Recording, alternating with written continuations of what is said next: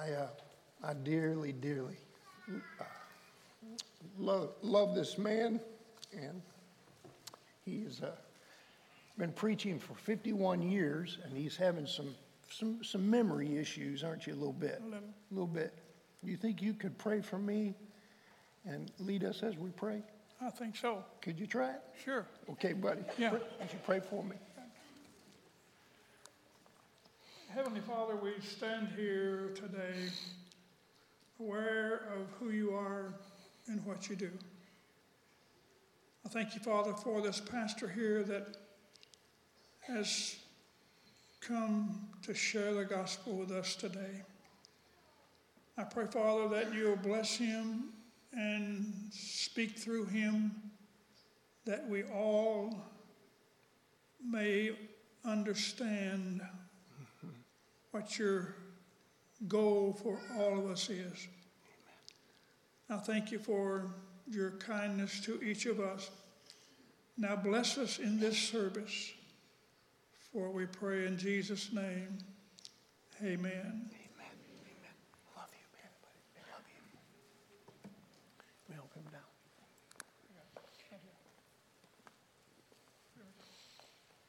It's been a long time since I've been in church with him, and, and he's preached all over the country in revivals, and uh, just a, a great, great pulpiteer, great pastor, loved people, and uh, had a tremendous effect upon my life. Um, huh? He's still our pastor. He's still our pastor. So. God is good. I was thinking about as the choir was singing, He will hold me fast. Uh, I was thinking about Jesus promised to us, I give unto them eternal life, and they shall never perish. Neither shall any man pluck them out of my Father's hand, for my Father who gave them me is greater than all, and no man is able to pluck them from my hand. If you have your Bible with you, I invite you to open with me to uh, guess guess where uh, the book of Esther. Okay, and uh, so we're uh, working through this book, and I want to begin this morning by asking you: Can you think of a time in your life when you suffered? Some kind of punishment or suffered some kind of consequence when you were trying to do everything right. When you were trying to live right, when you were trying to make the right kind of choices and decisions to honor God. And so you're doing your very best to be faithful to the Lord, and then something happens where you just feel like the rug of life has been pulled out from under you. There's an example of that in the book of Genesis. You remember the story of Joseph? As a teenager, uh, his brothers were jealous of him and they hated him and wanted to rid themselves of him. And so they cast Joseph into a pit and sold him to some Ishmaelites heading down into the country of Egypt. And he was sold into slavery. Once he arrived in Egypt, you know the story, he was purchased by Potiphar. Potiphar was the captain of Pharaoh's guard. And Joseph must have been asking some questions why is this happening to me? What did I do wrong to deserve this? And without any answers, and in spite of the injustice, Joseph remained faithful to God. And in time, God began to bless his work and he gained favor with Potiphar. He received a promotion. Potiphar set Joseph in charge over everything that he owned.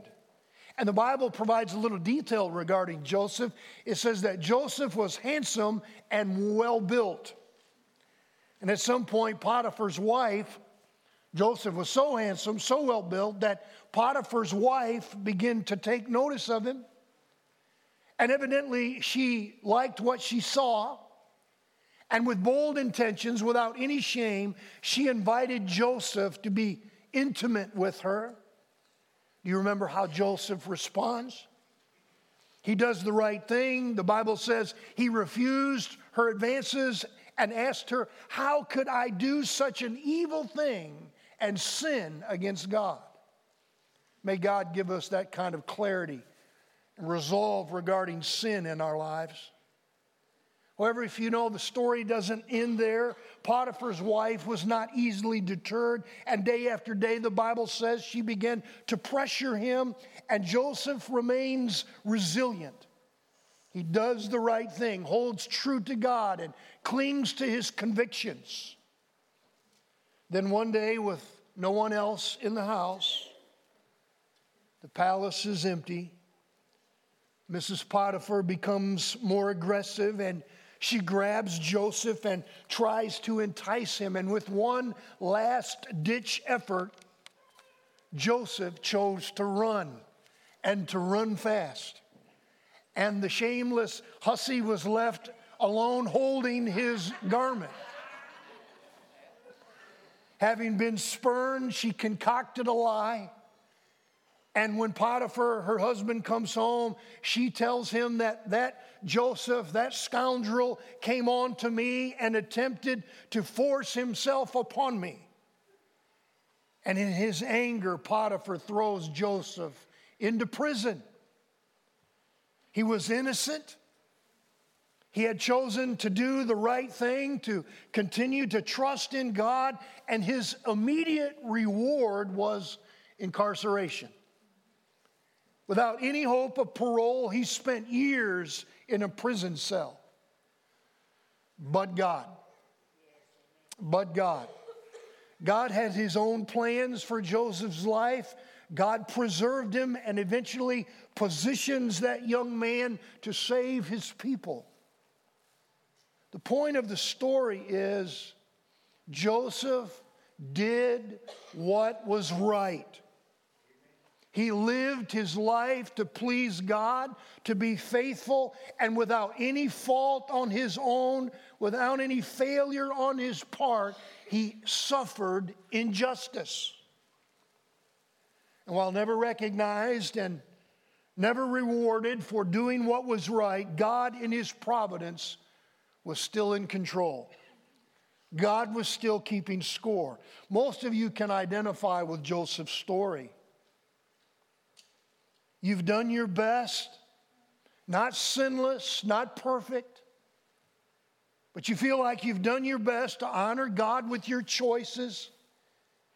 You've tried and are continued to try to do what's right. And like Joseph, it feels like life has handed you a bag of lemons. Have you found yourself thinking, God, I know I did the right thing. Why are you allowing all of this stuff, I've done my best. Why is all of this happening to me? Do you ever keep a scorecard with God? God, I did this, and I was expecting you to do that. Or, God, I've been faithful to you, and I, I kind of figured you owed me this. If we're ones to keep a scorecard, then ask honestly what does God owe us?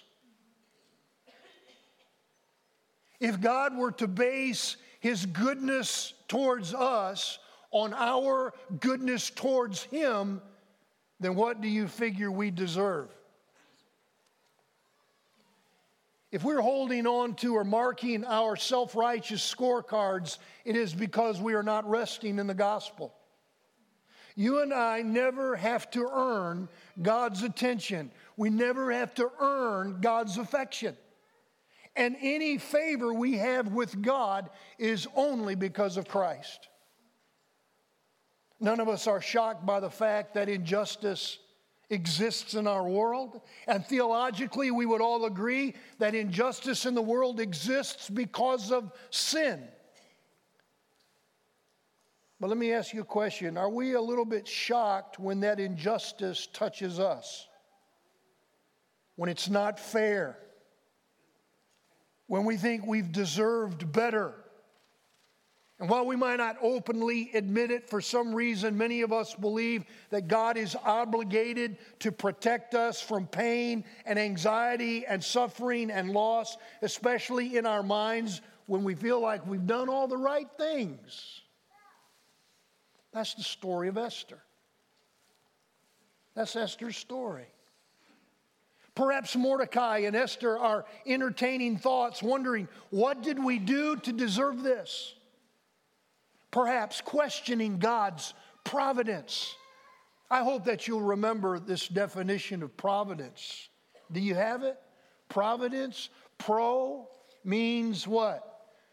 Ahead of, pro, before, and ventia means to see. So, providence, God's providence means that God sees. God sees ahead of you today, and God is faithful to see to you tomorrow. That is His providence. He sees ahead of us and He sees to us. God in His providence. I want to speak to you this morning on the subject of when His providence seems perplexing when it's perplexing. Read with me from the book of Esther if you have your Bible, chapter 2, verse 21 through the third chapter. We'll pick up where we left off. Esther chapter 2, verse 21. In those days, while Mordecai sat within the king's gate, two of the king's eunuchs, Bigthan and Teresh, doorkeepers, became furious and sought to lay hands on King Ahasuerus. So the matter became known to Mordecai, who told Queen Esther, and Esther informed the king in Mordecai's name. And when an inquiry was made into the matter, it was confirmed, and both were hanged on a gallows. And it was written in the book of the Chronicles in the presence of the king. Chapter 3. After these things, King Ahasuerus promoted Haman, the son of Hammedatha, the Agag- Agagite, and advanced him and set his seat above all the princes who were with him. And all the king's servants who were within the king's gate bowed and paid ham- homage to Haman. For so the king had commanded concerning him, but Mordecai would not bow or pay homage. Then the king's servants who were within the king's gate said to Mordecai, Why do you transgress the king's command? Now it happened when they spoke to him daily and he would not listen to them, that they told it to Haman to see whether Mordecai's words would stand. And Mordecai had told them that he was a Jew. When Haman saw that Mordecai did not bow or pay him with homage, Haman was filled with wrath, furious. But he disdained to lay hands on Mordecai alone, for they had told him of the people of Mordecai. Instead, Haman sought to destroy all the Jews who were throughout the whole kingdom of Ahasuerus, the people of Mordecai. In the first month, which is the month of Nisan, in the twelfth year of King Ahasuerus, they cast pur, that is the lot, before Haman to determine the day and the month until it fell on the twelfth month, which is the month of Adar. Then Haman said to King Ahasuerus, There is a certain people scattered and dispersed among the people in all the provinces of your kingdom their laws are different from all other people's, and they do not keep the king's laws. Therefore, it is not fitting for the king to let them remain. If it pleases the king, let a decree be written that they may be destroyed. And I will pay 10,000 talents of silver into the hands of those who do the work to bring it into the king's treasuries. So the king took his signet ring from his hand and gave it to Haman, the son of Hammedatha, the Agagite, the enemy of the Jews. And the king said to Haman, The money and the people given to you, to do with them as seems good to you. Then the king's scribes were called on the 13th day of the first month And a decree was written according to all that Haman commanded to the king's satraps, to the governors who were over each province, to the officials of the people, to every province according to its script, and to every people in their language. In the name of King Ahasuerus, it was written and sealed with the king's signet ring. And the letters were sent by couriers into all the king's provinces to destroy, to kill, and to annihilate all the Jews, both young and old, little children and women, in one day on the 13th day of the 12th month, which is the month of Adar, and to plunder their possessions. A copy of the document was to be issued as law in every province being published for all people that they should be ready for that day. The couriers went out, hastened by the king's command, and the decree was proclaimed in Shushan, the citadel. So the king and Haman sat down to drink. But the city of Shushan was perplexed. Let's pray. Father, would you, in your grace and your goodness, give us ears to hear your word and ears to hear your spirit, that you'd speak to us and encourage our faith in you and to trust you with greater trust, with greater faith. For your glory, we pray. In Jesus' name, amen. You remember the characters in the story, there are five that are listed a king named Ahasuerus, a, a man of unlimited power, unlimited wealth, a man that ruled the entire world, the, the Persian Empire, the Persian Mede Empire.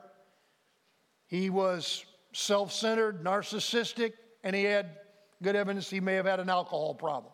He certainly wasn't good at making decisions. That's King Ahasuerus. And then you remember the queen Queen Vashti, she refused his command, and as a result, his anger and his fury rages, and they have her banished. They remove her as a king, and they he's surrounded by some advisors who concoct this plan to bring in young virgins from the king, and they would be, be prepared for a year going through beauty treatments, and then one by one, each young virgin would spend the night with the king, and the one the king liked best at the end of the process would be the new queen. And God's favor rests upon Esther. And while she never chose any of this, God positioned her to be the next queen. And then there's this villain, Haman. He enters the picture in our text today. And again, the cousins Mordecai and Esther. And while never mentioned in the story of Esther, the main character is God. Esther is the only book in the Bible with no reference to God, no references to prayer, no worship of the Lord, nothing mentioned about His word, no prophets, no word from the Lord, no sacrifice offering, nothing about God is, or even alluded to God, is in this story. But make no mistake, God is the main character. God is working behind the scenes. God is working below the surface. God is always working for His glory and is always working for the good of His people. From a human perspective, if you were to argue the point that all of the injustice that Mordecai and Esther were going through, that none of it was their fault, then I would be inclined to agree with you. It was not their fault that they were living in exile. Years before this time, the Bible says that Mordecai's grandfather Kish, he was one of the Jews living into the southern kingdom of Judah. And you remember the story in 586, the king Nebuchadnezzar leads the Babylonians and they come and overthrow the southern kingdom and take all of the Jews who had any worth, any value, any education, any skill. They took them all back north into the kingdom in the province of Babylon. Prior to that time, you remember the northern kingdom had already fallen. It had fallen to the Assyrians, and so the Assyrians took the northern Jews, all of the northern kingdom of Israel, they'd taken them back into exile. And then, you know, historically, the, the uh, Babylonians come in and overthrow the Persians, and so the Babylonians are the ones who took Mordecai's grandfather Kish into exile. And so Mordecai, to no fault of his own, was born in Babylon.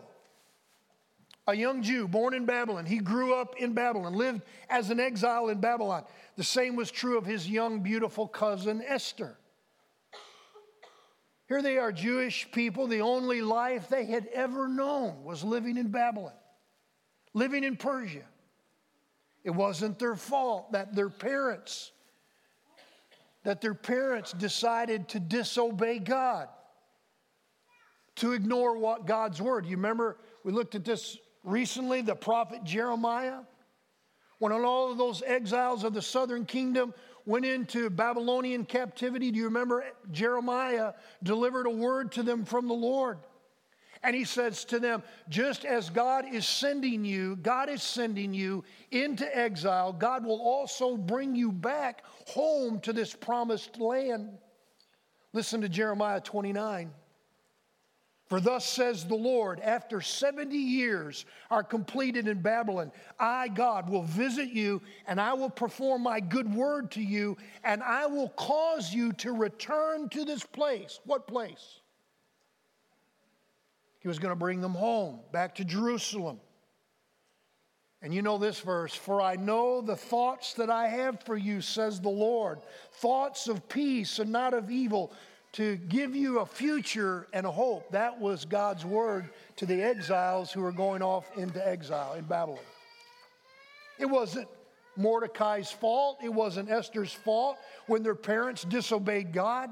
You remember when Ezra 1 1, when Cyrus became the new king in Persia? You remember he decreed that all of the Jews could go back home, could return, to leave exile and go back to their spiritual roots. They were given the freedom.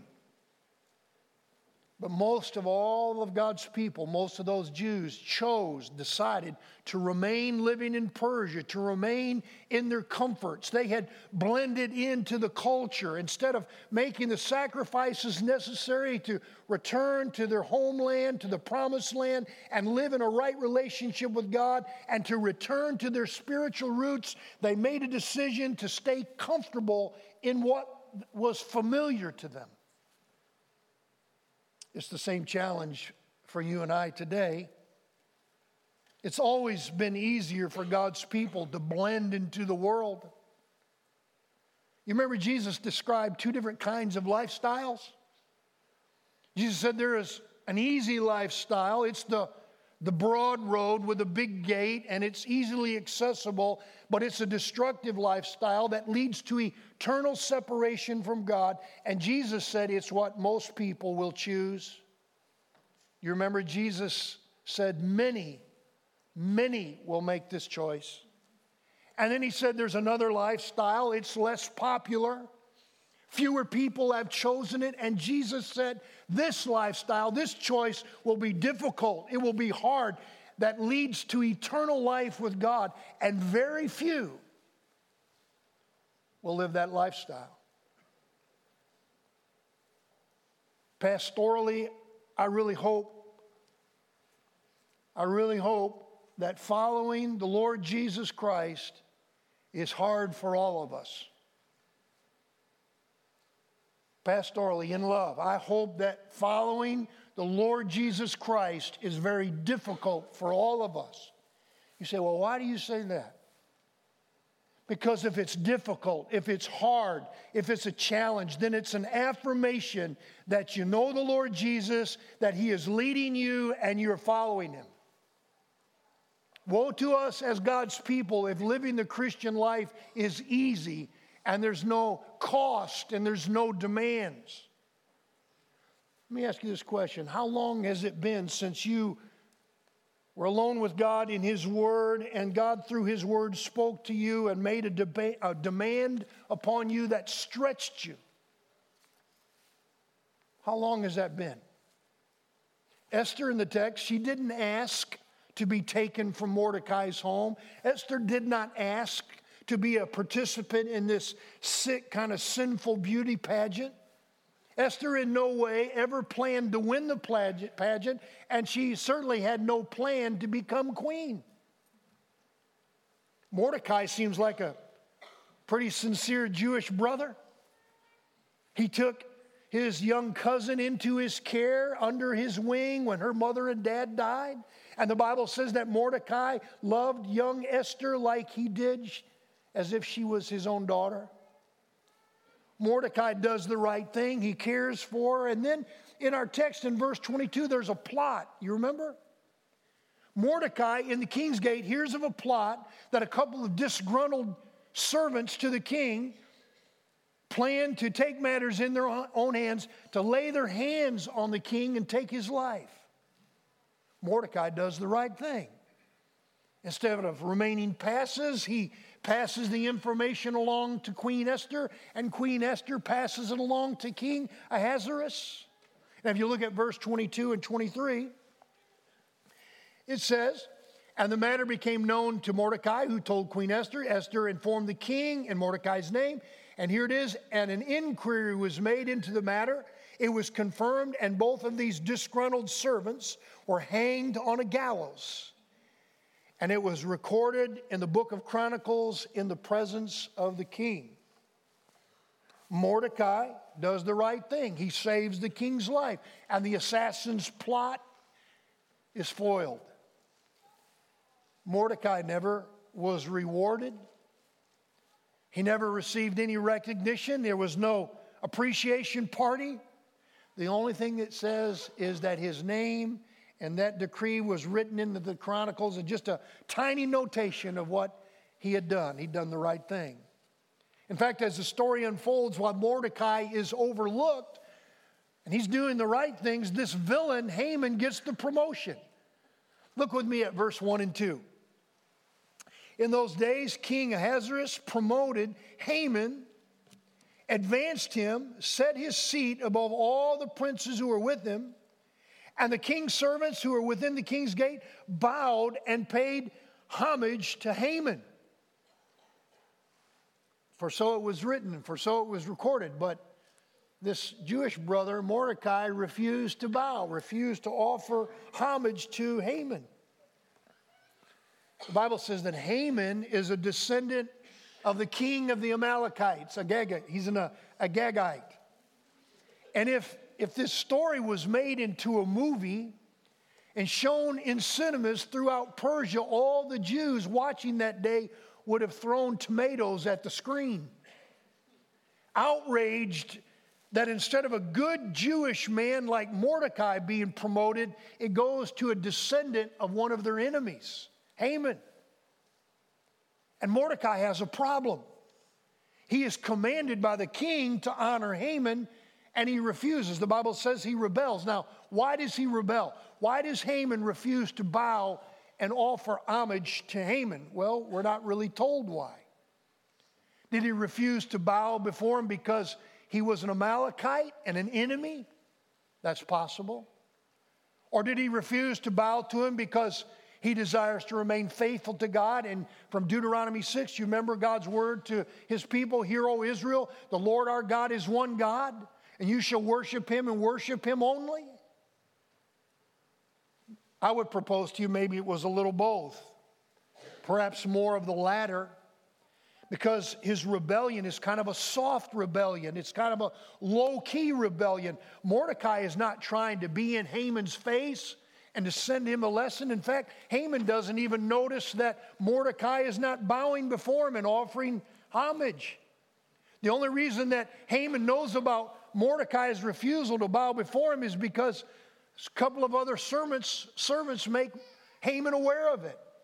Probably a couple of guys stirring up trouble. There's always those kinds of guys around, you know.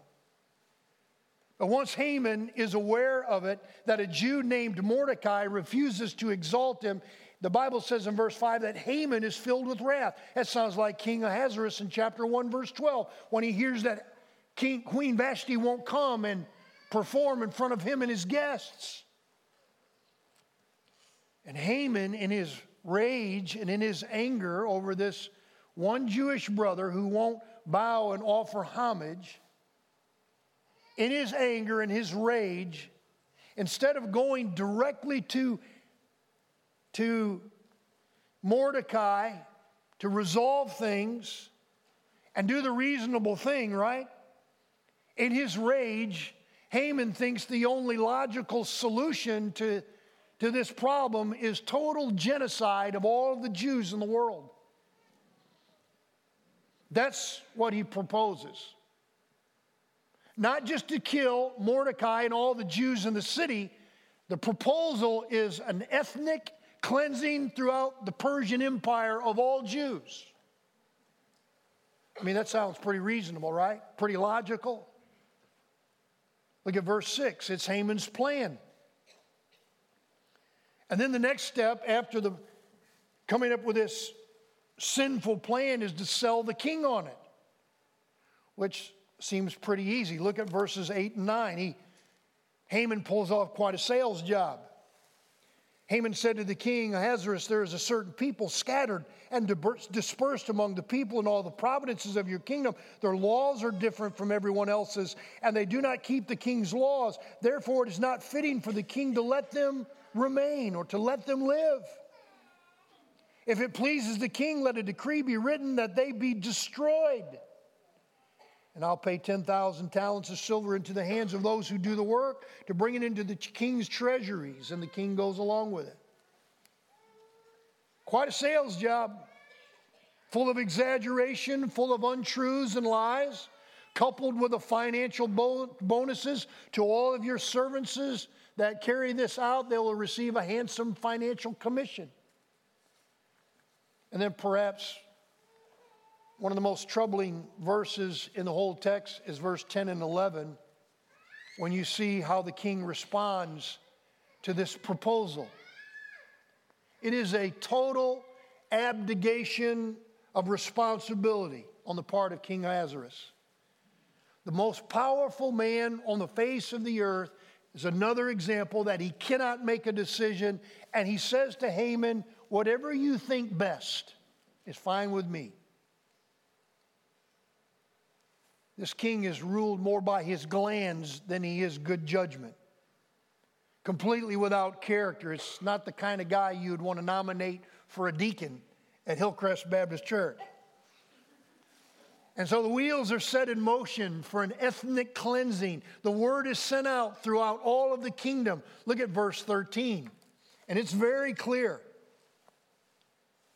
And the letters were sent by couriers into all the king's provinces to destroy, just to make sure there's no confusion, to destroy, to kill, to annihilate all Jews, young and old, little children and women, and they're to be wiped out in one day, and the day is named, and then to plunder their possessions. Destroy every Jew in the world, kill every Jew, annihilate every Jew, every one of them, all of them in one day, in one great slaughter on the 13th day of the 12th month, so at the end of the year. And after you destroy them, plunder all of their possessions. And verse 14 said, This is the law. They had 11 months to get ready. I propose to you that the decree goes out in verse 12 in the first month, and then it's to be executed in the 12th month. That means that the entire Persian Empire has 11 months to prepare for this slaughter, for this ethnic cleansing of God's people. And the Bible says that once this law goes out and it's decreed, that panic and unrest permeates the land. And verse 15 kind of helps us to see how this scene closes. It says that Haman and King Ahasuerus sit down together for drinks. I want you to imagine for a moment that you're a Jewish family living in the Persian Empire, which is most of the known world. And at the end of that year, on the 14th day of the month, what you normally do as a Jewish family end of the year, the 12th month, on the 14th day, your normal practice is to gather with all of your family and to celebrate Passover. Do you remember what Passover is? You and your family would gather together before God and you would worship and you would remember how God had delivered your people from Pharaoh, had brought you out of bondage and slavery, and remembering the blood that was smeared over the doorpost of your home, and how the death angel passed you by. And so every year, Jewish families on the 14th day of the last month of the year would gather and celebrate Passover. And then you hear on the 13th day of the month, one day before you would gather to worship the Lord and celebrate his deliverance, now you're on the day before you're going to be executed. That's the new law. And you have 11 months to get your house in order, 11 months to prepare for your death and the death of your kids and your teenagers and your parents. Every Jew, 11 months to prepare. And it's a insane picture. It's total injustice. And there is no way that Mordecai nor Esther, nor any of God's people could see any of this coming. There's no way they could have ever comprehended that anything like this was even possible. That, that God, that God somehow would allow this to occur.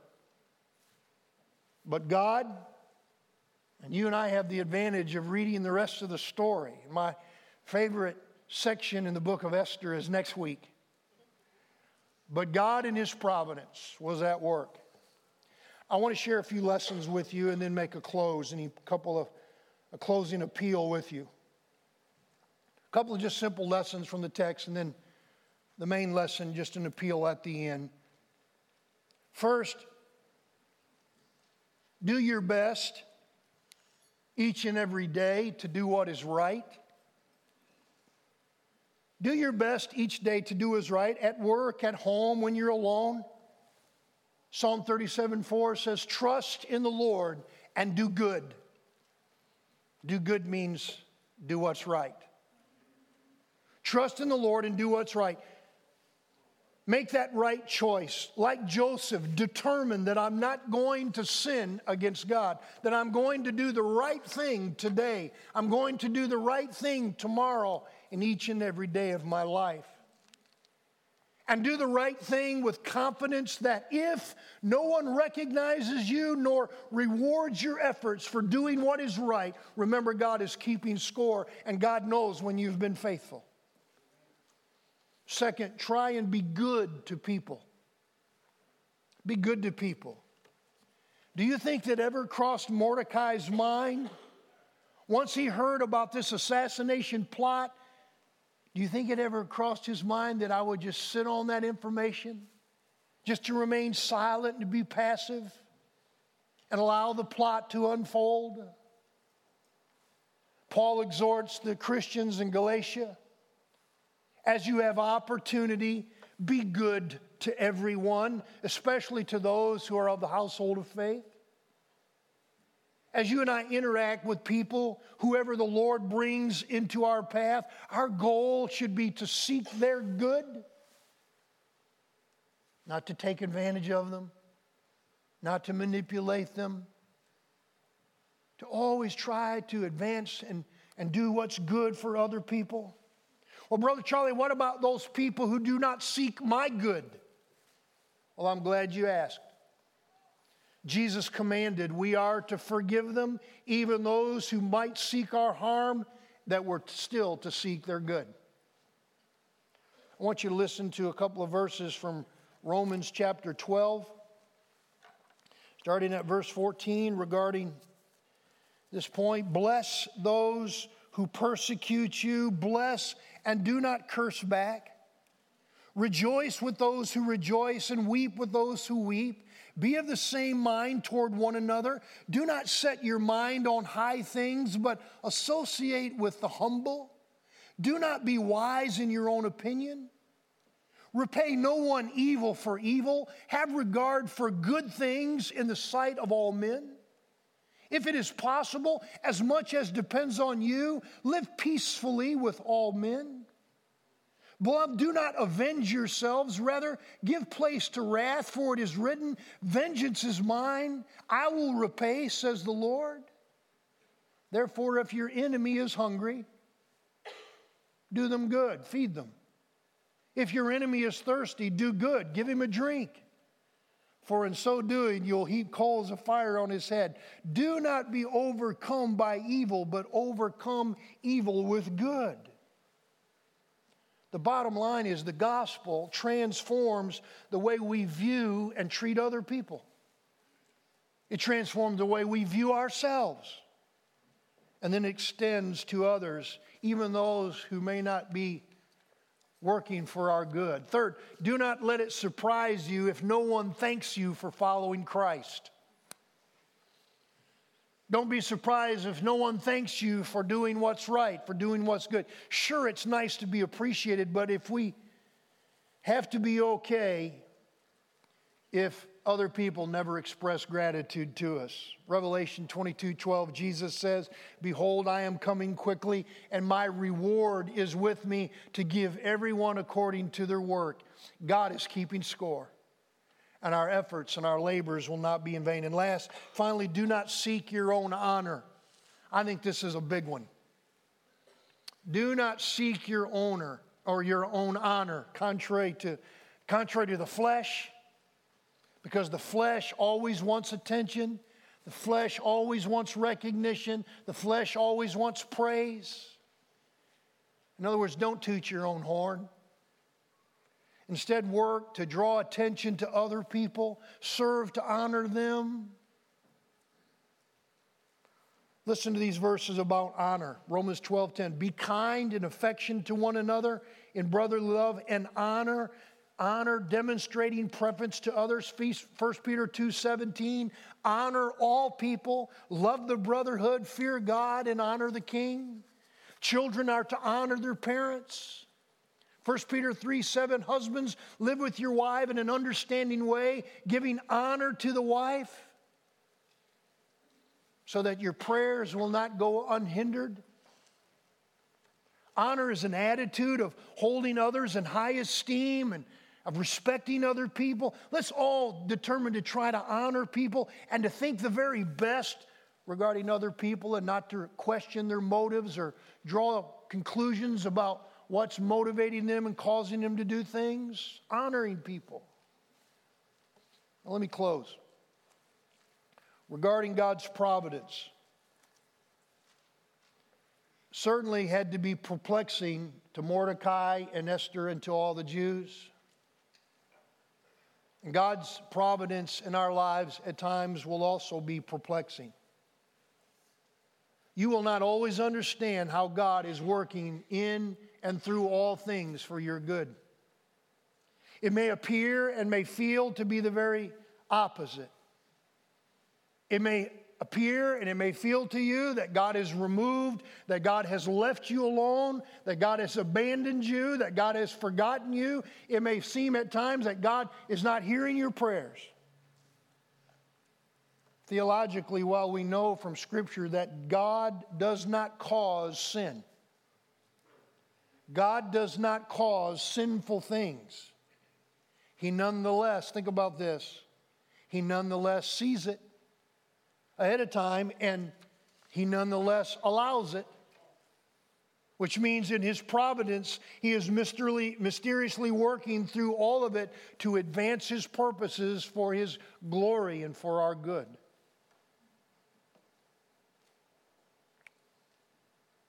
I want to invite you to remember four things about God, especially at times in your life where his providence is perplexing remember that God is present with you.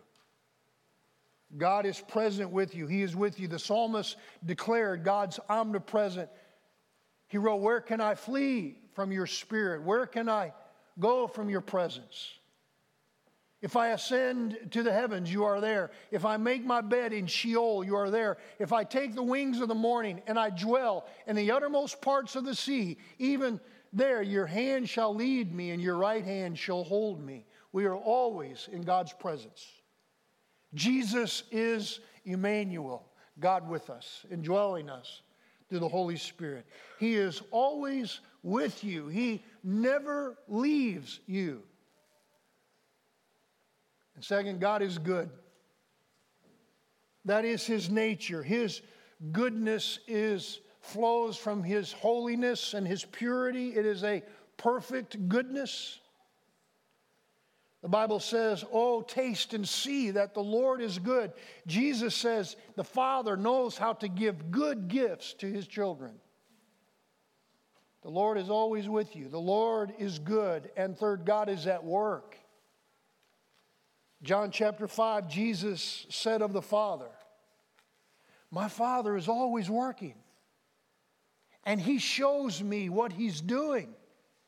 And when the Father shows me what He's doing, and when the Father shows me where He's doing it, when He does, whatever I see, whatever I become aware of, Jesus says, then I join in with Him and do it.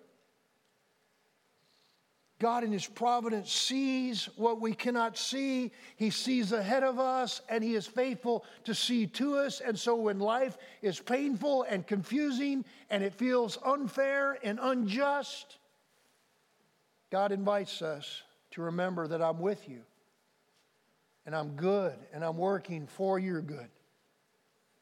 All things according to your good and for my glory. And so the invitation this morning is when you're going through that trial, that test, and you can't see the future and you don't understand the outcome, that you by faith can say to God, I trust you. And it wouldn't hurt to literally say it to Him Lord, I trust you. And to continue to walk by faith, doing what you know to do until God reveals the next step. I want you to listen to the words from the prophet Habakkuk. Listen to these verses. Though the fig tree never buds, and there's no fruit on the vines, and though the, all of the olive crop fails, and the fields produce no food, and the flocks all disappear from the pens, and there's no herds in the stalls, yet I will celebrate the Lord. I will rejoice in the God of my salvation. The Lord is my strength. He strengthens my feet like those of a deer and enables me to walk on the heights of the mountain. He is with you. He is good. And He's always at work. And He calls us to trust Him. Hebrews 11, 6, right? It says it's impossible except by faith to please God, but He is a rewarder of those who believe that He exists and diligently seek Him. He honors faith. Trust Him. Trust the Lord. As we prepare to come before the Lord's table, I invite you to bow with me in prayer.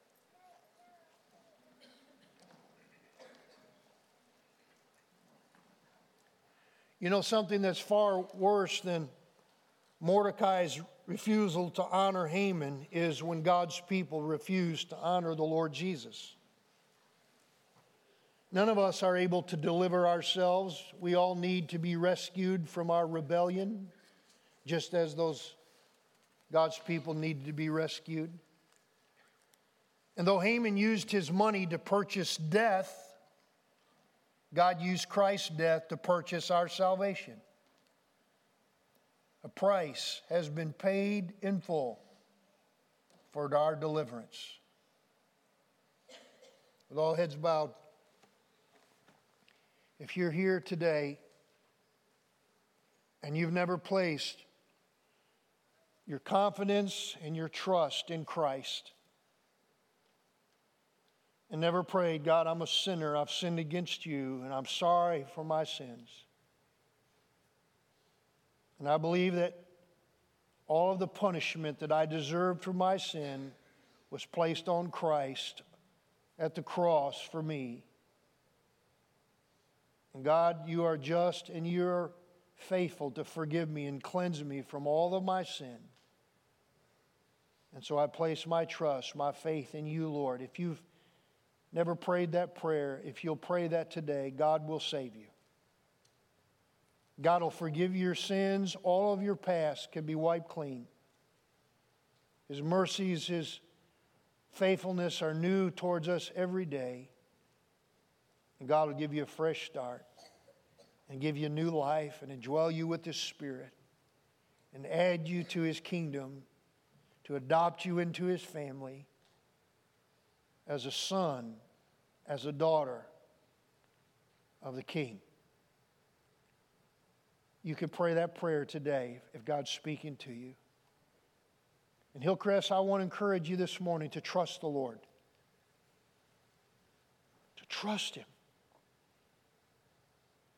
to trust His presence, His goodness, His faithfulness, and trust that He is at work in your life, working all things together for good and for His glory. Will you trust Him? He's called us to come to His table regularly, and as we come, He says, I want you to come as a constant reminder to you of what I've done for you in Christ at the cross. Lest you would never forget that as you take the cup and as you drink it and as you take the bread and receive it, that it would be a reminder of my body and my blood that was given for you, that you could be forgiven and have a right relationship with God.